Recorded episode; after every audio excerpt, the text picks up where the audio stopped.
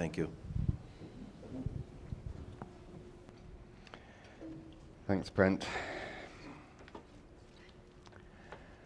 Thank you, everyone. It's uh, tough times, but so good that we can stand together as a church with our brothers and sisters here and uh, across the world. All right, if you have a Bible, you may want to turn to Mark chapter 10. Um, we've been looking at the Gospel of Mark for some time now. When I've been preaching, we've been going through it verse by verse pretty much. And uh, we've made it as far as chapter 10. Uh, we're towards the last week before Jesus' crucifixion.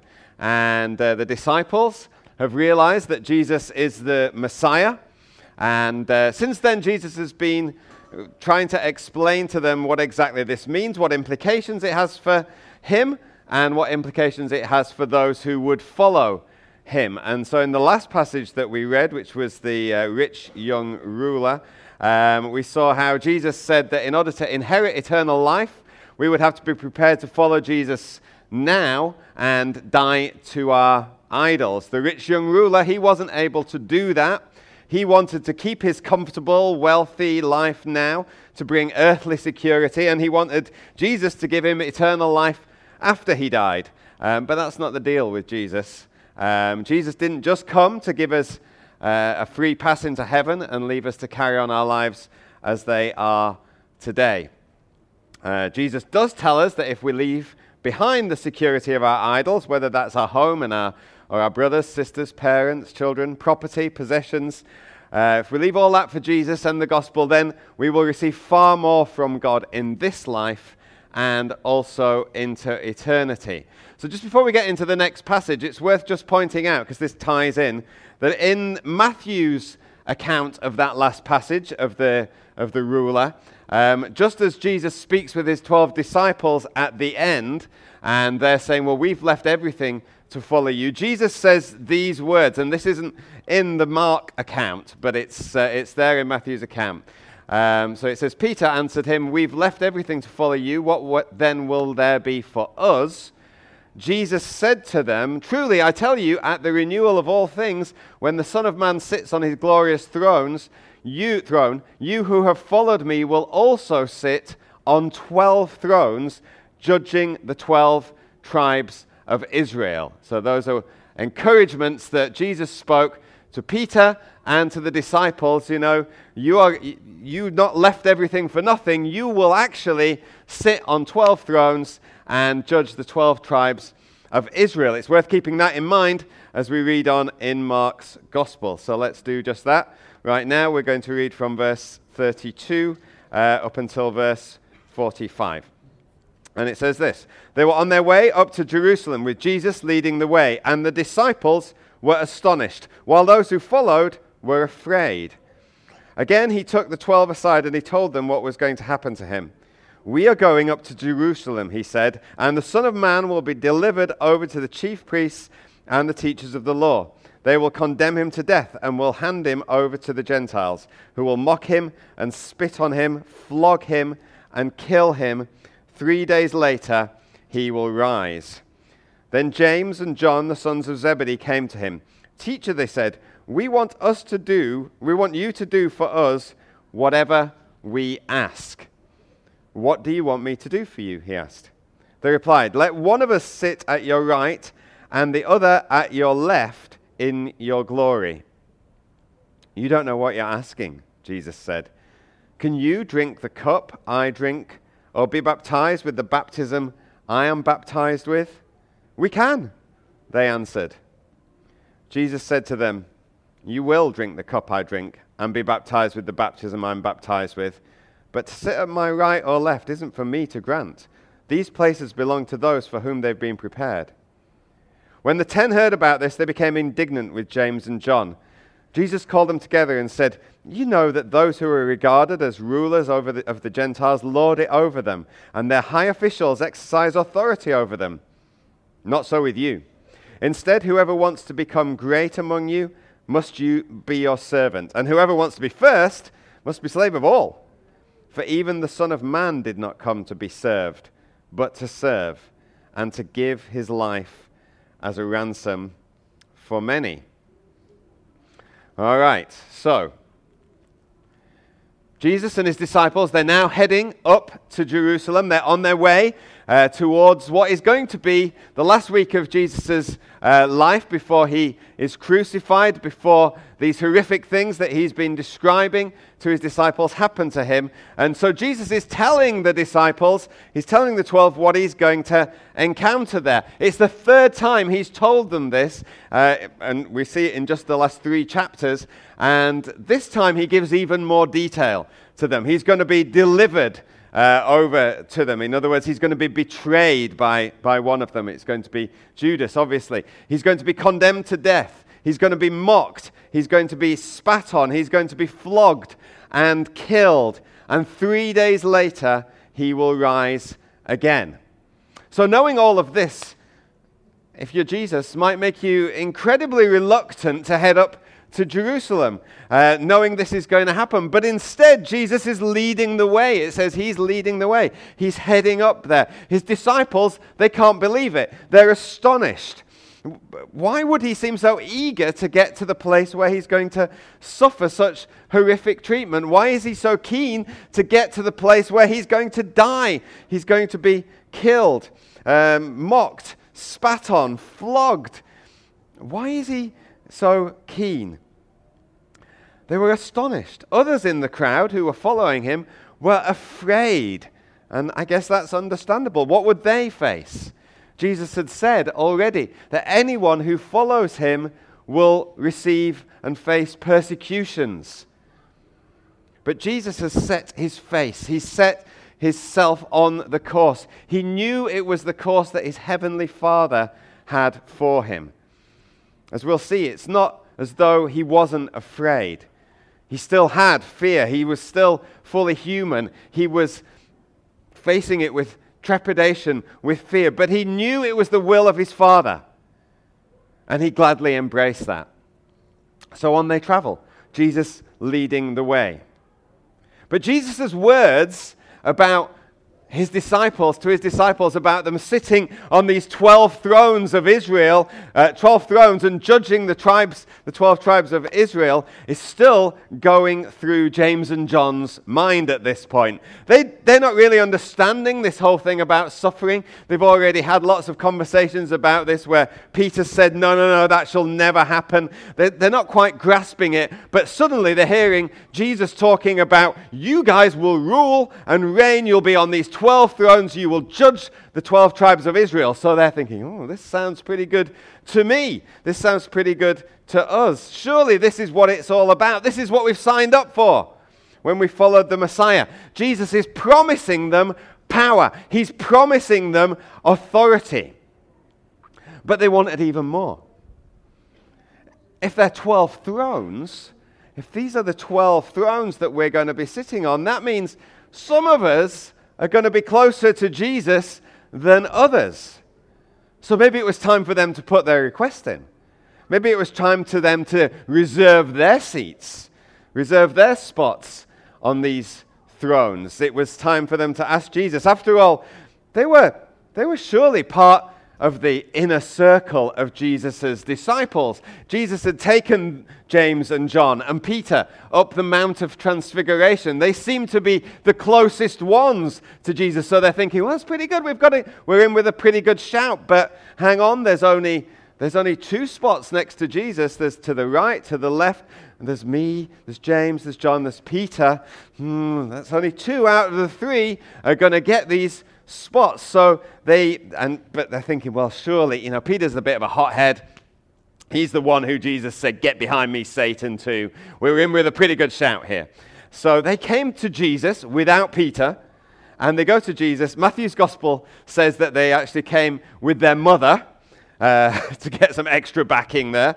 Um, their mother may have been Jesus' aunt, um, so a bit of family pressure there for them. Uh, you know, surely my, my boys can get the spots here. So uh, Mark says it's them who said it. James and John. Uh, Matthew says it's, uh, it's their mother.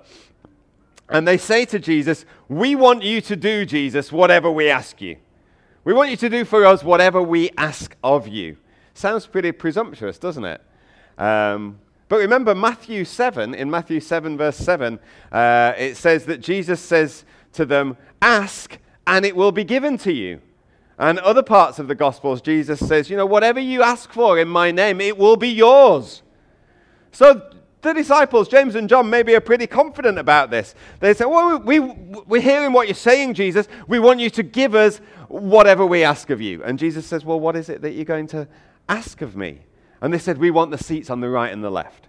We want to sit on your right and on your left. You know these 12 thrones that you're describing? We want to just be there next to you. You in the center, us two next. Peter can go there, you know, we'll put some others down the end. Thaddeus, no one's really. He's, he's been a bit of a waste of space since he's, he's, he's probably down the end. Who's ever heard of what he's done? You know, uh, uh that's probably what was going on in their minds. They're ranking themselves and they're thinking, we're the ones who should be here in the center.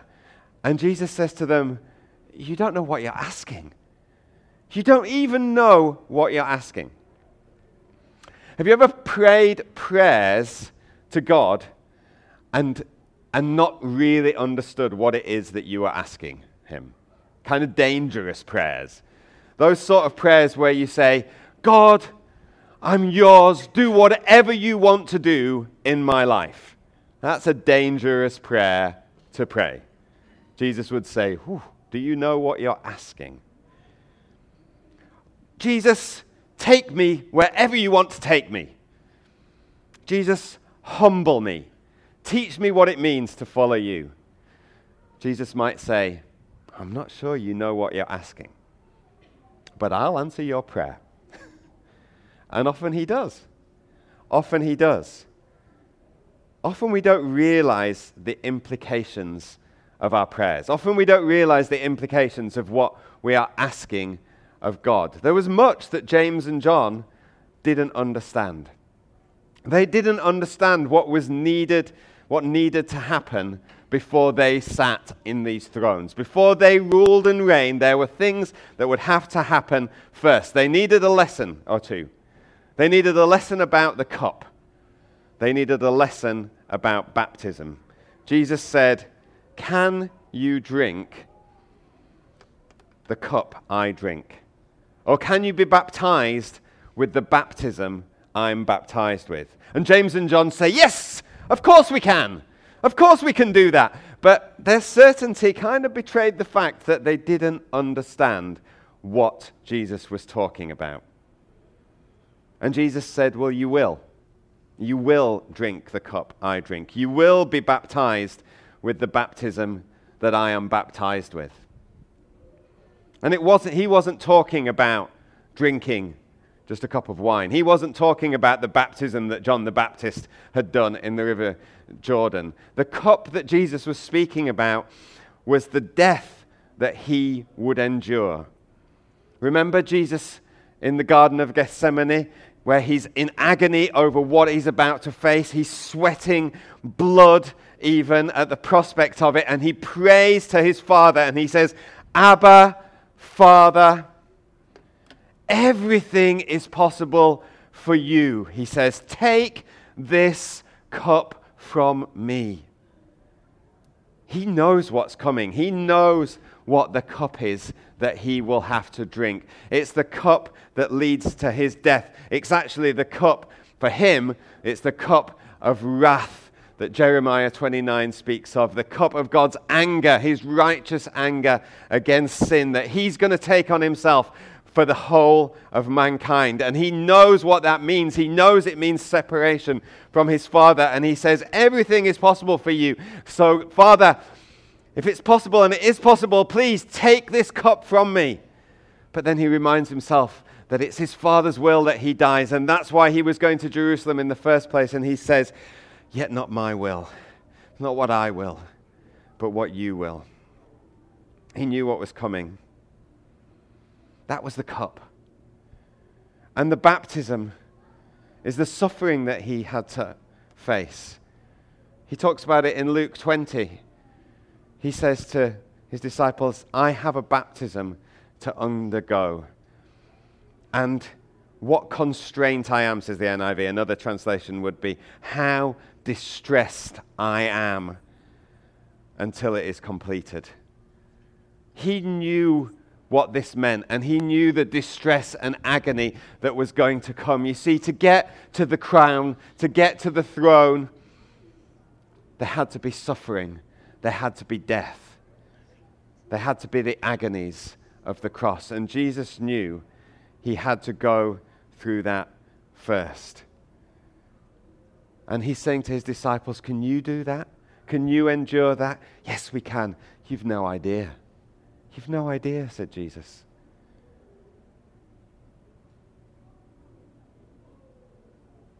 If James and John were going to rule and reign, that's the pathway they would have to take too. And they'd not grasped it. Have we grasped it? Have we understood it? Or are we wanting an easy, comfortable life on earth like the rich young ruler? Have we just bought into the consumeristic Western mindset about Christianity that makes Jesus, following Jesus, seem so easy? Makes this life so much more comfortable, so much better than it was before. Hey, you can follow Jesus. You can have everything. You can have wealth on this earth. You can have health on this earth. You can have all these things. Why would you turn it down? That's consumeristic Christianity. That isn't biblical Christianity. That isn't following Jesus in his way. That isn't taking up his cross. That's not what Jesus followed. Jesus said, Whoever wants to be my disciple must deny themselves, they must take up their cross to death. They must follow me. We have to follow in his way of suffering. That's why people like the rich young ruler and millions after him have walked away from Jesus because it's just too much. We can't go that route. We don't want to go that way. That's not what we're signing up for. James and John were going to drink the cup and undergo the baptism. They were going to die. They weren't going to take the cup of God's anger and wrath against them because that was already taken by Jesus. But they would suffer for the sake of the gospel. James would be martyred. John would be exiled on Patmos. Yet this suffering and even martyrdom was the route to reigning and ruling with Jesus. That was the call on their lives. Even so, Jesus said, I can't promise you that these places on the right and left, uh, uh, are, are they're not mine to give. It's not my decision. It's the Father who decides that. It's already been established, it's already been decided. By now, the other 10 disciples, they've caught wind of this conversation. They, they've heard what's going on and they're indignant. They're indignant with James and John, probably because they'd not thought about it first. So, so Jesus called them together. And, and he says the same thing pretty much to them as he said to James and John. He says it in a slightly different way. He says, Look, those who are in society and are regarded as, as rulers, they lord it over people. That's what it means to reign and rule in society, in the, in the Gentiles, he said. It's different in God's kingdom. In order to become great, you have to become a servant. If you want to be first, if you want the prominent place, if you want to be first of all, you have to serve everyone else. And he gives himself as an example.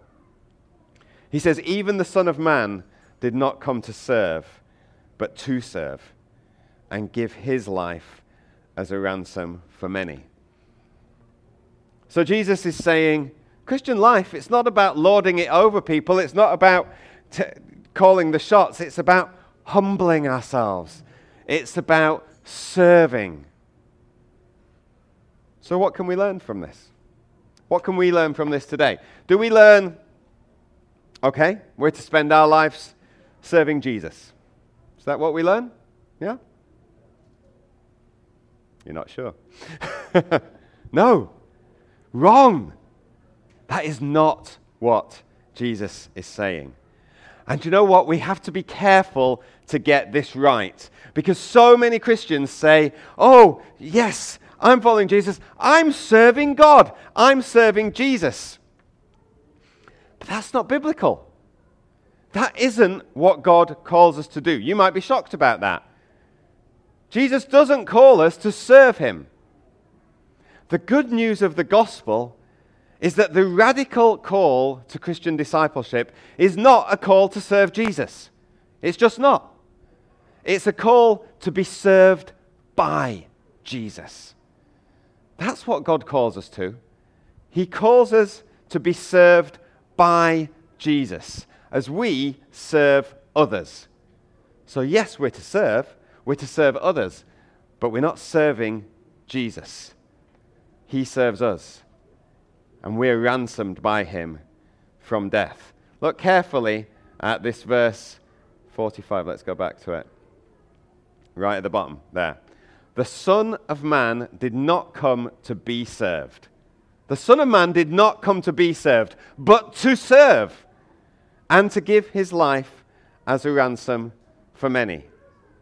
That doesn't mean Jesus comes to serve us first, give his life as a ransom for many, so we spend the rest of our life serving him in gratitude for what he's done to us. Oh, Jesus, you gave us so much. You served us. You freed us from sin. So we're going to spend our whole life serving you now. We're going to do that. We're going to keep serving you. We're going to pay you back. We're going to, in our gratitude to you, and we are grateful, we're going to serve you and give back to you. No. Jesus doesn't ask us to do that. The Son of Man serves me. The Son of Man ransoms me from my sin and my death. Jesus is refusing to be served by us.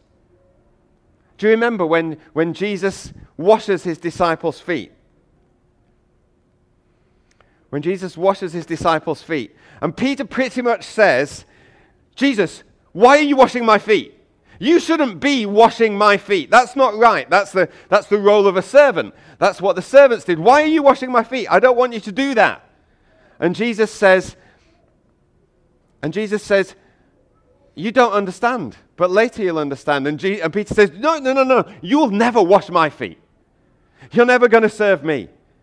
And Jesus says, get this.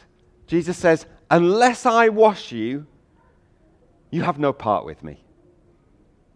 Unless you let me do this, unless you let me humble myself and be your servant, you've got nothing to do with me. You can't have anything to do with me. And Peter gets it. Oh, okay. Well, then, not just my feet, but my hands and my head as well. He realizes how much he needs cleansing by Jesus. Not just part of him, but every part.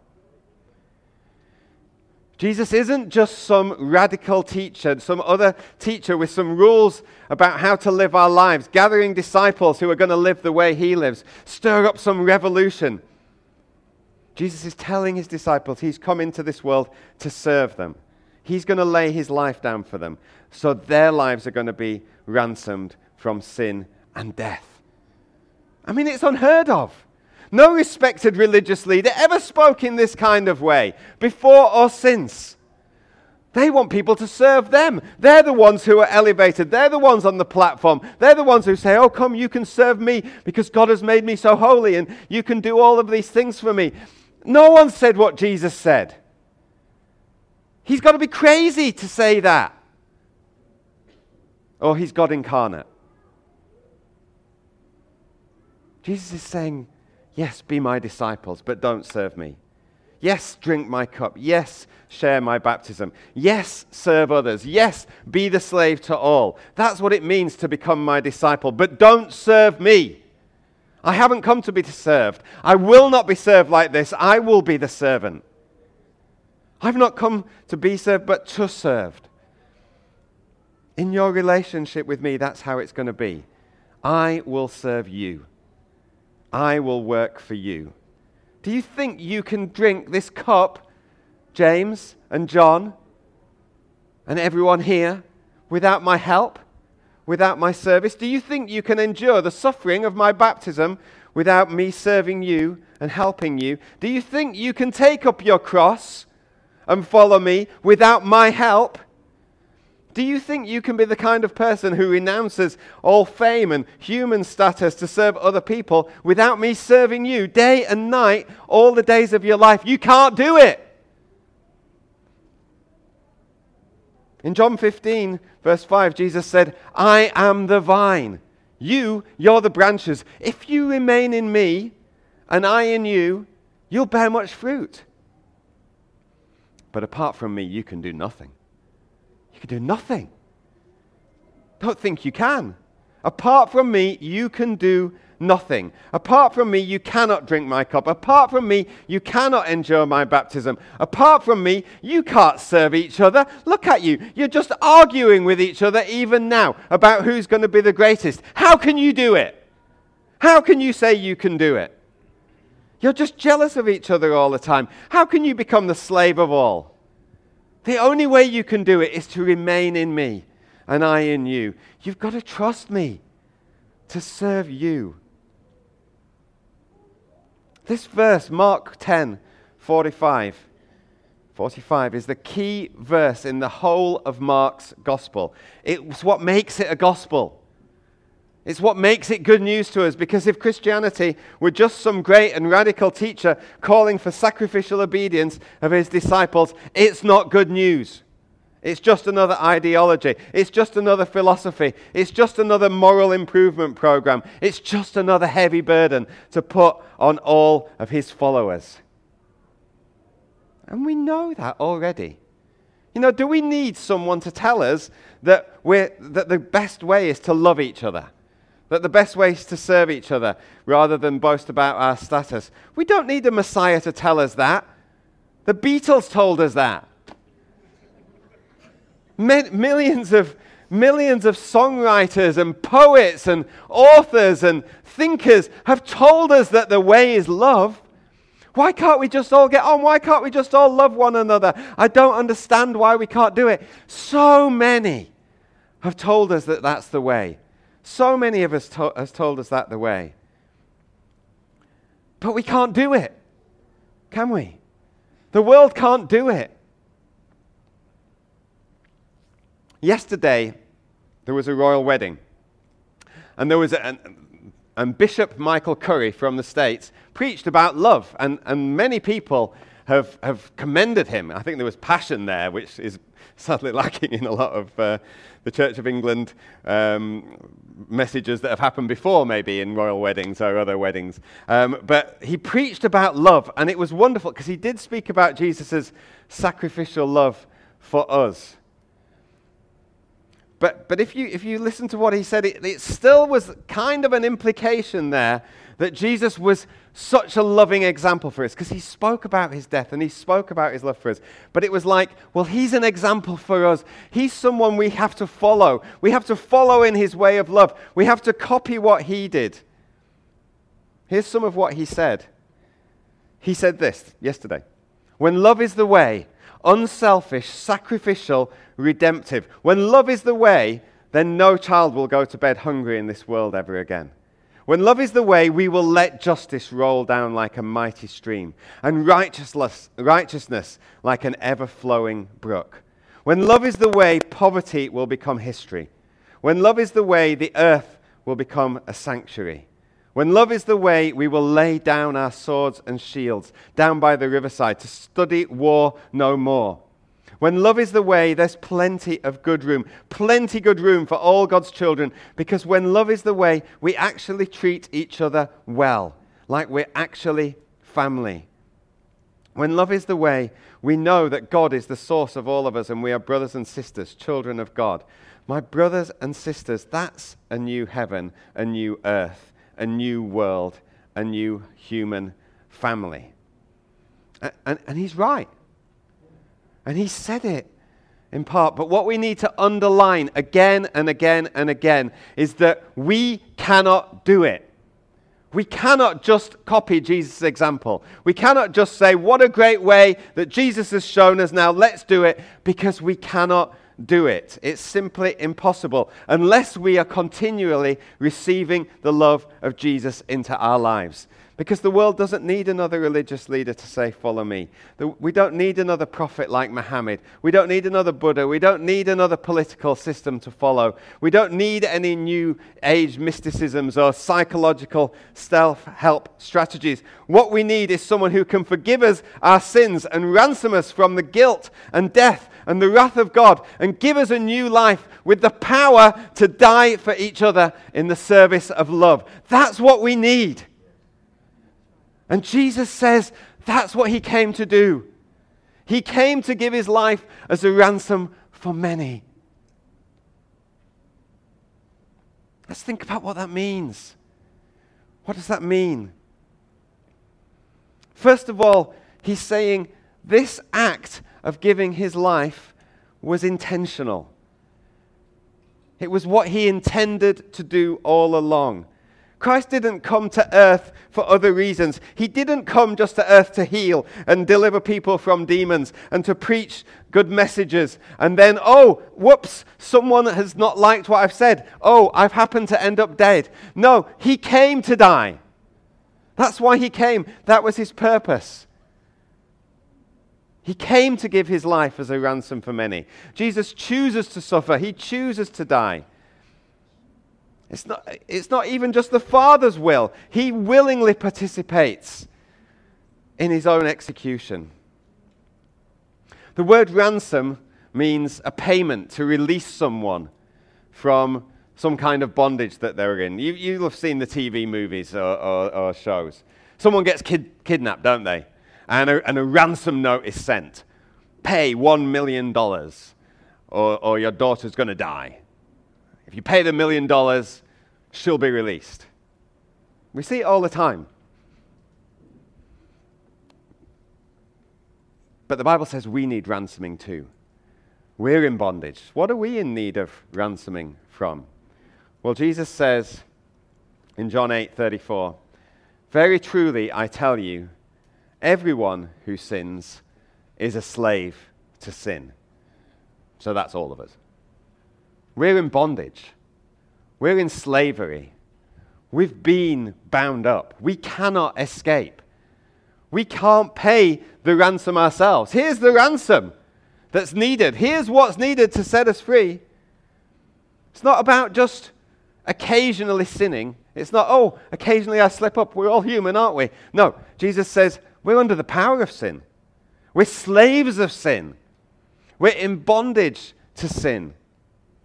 That's not even the worst of it. Because Jesus also taught us that the penalty for sin is eternal punishment. Sin brings the wrath of God, it brings judgment. If we don't find a rescue from this guilt of our sin, we will be punished. That's what the Bible teaches us.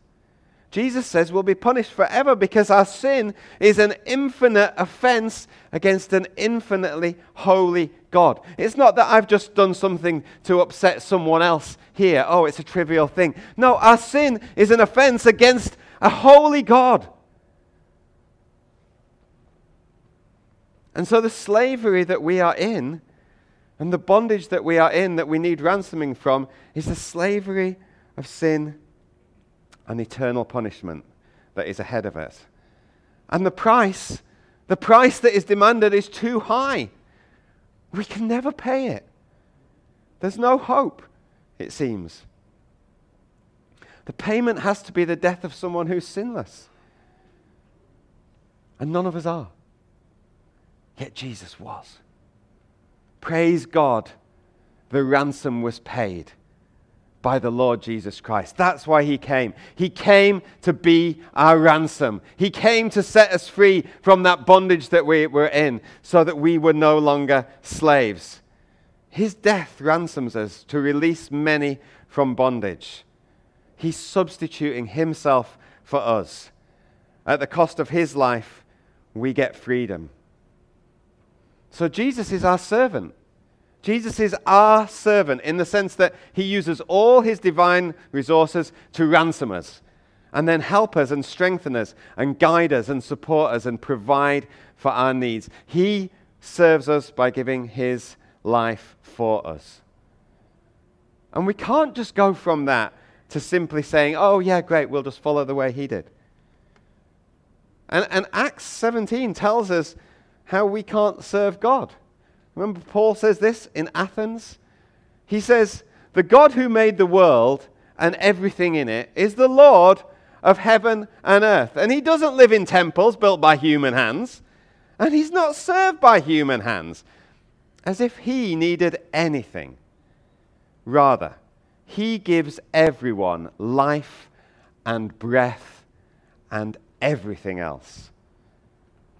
Paul's saying, we can't create some place for God to live and say, Oh, aren't we doing you a favor, God? We can't help God out in any way. God doesn't need any help, He doesn't need anything from us. He says, rather, He gives everyone what they need life, breath, everything else. He doesn't want to be served. We're not supplying His needs, supporting Him, offering something He doesn't own. When we become a Christian, a disciple of Jesus, we don't become His helper. He becomes our helper. We don't become his servant, he becomes our servant. He doesn't need our help, we need his help. That's why becoming a Christian and following Jesus is actually a humbling thing, because we have to admit that we need help. We have to admit that we need help all the time. We need his love, we need his forgiveness. So we, we turn to Christ and we say, I can't be what I'm supposed to be. I can't do what I know I'm supposed to do. I'm desperate. I, I need something beyond what's inside of me or any other person. I need you. I turn to you. I, I, need your Holy Spirit at work in my life. I've got nothing to offer, I've got nothing to give you in return. I just trust you to show me mercy. I just trust you to keep forgiving me. I just trust you to empower me day by day to live the life I'm supposed to be. God, I'm keeping coming back to you as my servant, keeping coming back to you and saying, Wash me, cleanse me. I need you, God. That's how we receive salvation. That's how we become a Christian. And that's where we stay. And when we do that, Christ becomes our servant. And all his other radical commands, everything else he asks us to do, they're nothing that we do to gain favor in his sight, but they're just things he enables us to do. John 15 and verse 13, he says, Jesus says, he ransoms us because he calls us his friends. He says, Greater love has no one than this, than to lay down one's life for one's friends. And then he says, You are my friends if you do what I command. We'll come to that in a second. But he says he will lay down his life for his friends. Jesus will ransom his friends. If you're a friend of Jesus this morning, you were ransomed. You were ransomed. If you're not a friend of Jesus right now, the good news is you can become a friend of Jesus today, this morning, in just a few moments' time. But what does it mean to be a friend of Jesus? Because again, we have to understand what this says. Otherwise, we misunderstand. Because you could read it as saying, oh, if you do what I say, if you do what I command, I'll be your friend. You get kids at school who do that. If you do this, I'll be your friend. If you don't do this, I won't be your friend. That's not what Jesus is saying. Actually, what Jesus is saying is not do what I command and you can become my friend. It's not this is how you become a friend. Jesus is saying, This is how you act if you are my friend. If you're my friend, and I've laid down my life for you, and I've ransomed you, and I've set you free, and I've empowered you, you'll do what I command. It will come out of what you are in me and who you are in me. And you'll have the power to do it. Doing what Jesus commands is the evidence that we're ransomed. The ransom frees us, the ransom empowers us, the Spirit empowers us, and we can't do it. If we're a slave to sin, how can we do what Jesus commands? It doesn't make sense, does it? I'm a slave to sin. I have to sin all the time. I can't do anything but sin. Jesus is saying, Do what I say, do right, do good. I can't. I'm a slave to sin. How can I go over there? I'm a slave. I'm in bondage. Okay, I'll set you free. Now I can follow. Now I can go. Now I can do what Jesus commands because he enables me to do that. The Christian life is a life of love, is a life of service. It's a life of loving others. It's a life of serving others. It's a life of submitting to others. It's not arguing and trying to get the upper hand and trying to get the place of position. It plays itself out in our friendships, in our families, in our marriages, with our children. Jesus and Paul and others, and the Bible speaks about it, doesn't it? Submit to one another, he says. Husbands, give yourselves up for your wife. Love your wives as Christ loved the church. Wives, submit to your husbands. It's all about giving ourselves to each other, submitting to each other, doing all the things that are just impossible unless we know God. That's the Christian life. Sacrificing, suffering, because we've got hope and joy for an eternal future with Christ. Jesus didn't come in search of slave labor, he didn't need it. He came in search of those who would be his friends. He came in search of those who would trust him to serve them, who would trust him to serve them. For these he laid down his life. For these he gave his life as a ransom, that we might have the freedom to love and serve others and see a world transformed for the glory of God. Why don't we pray together as the band come back up?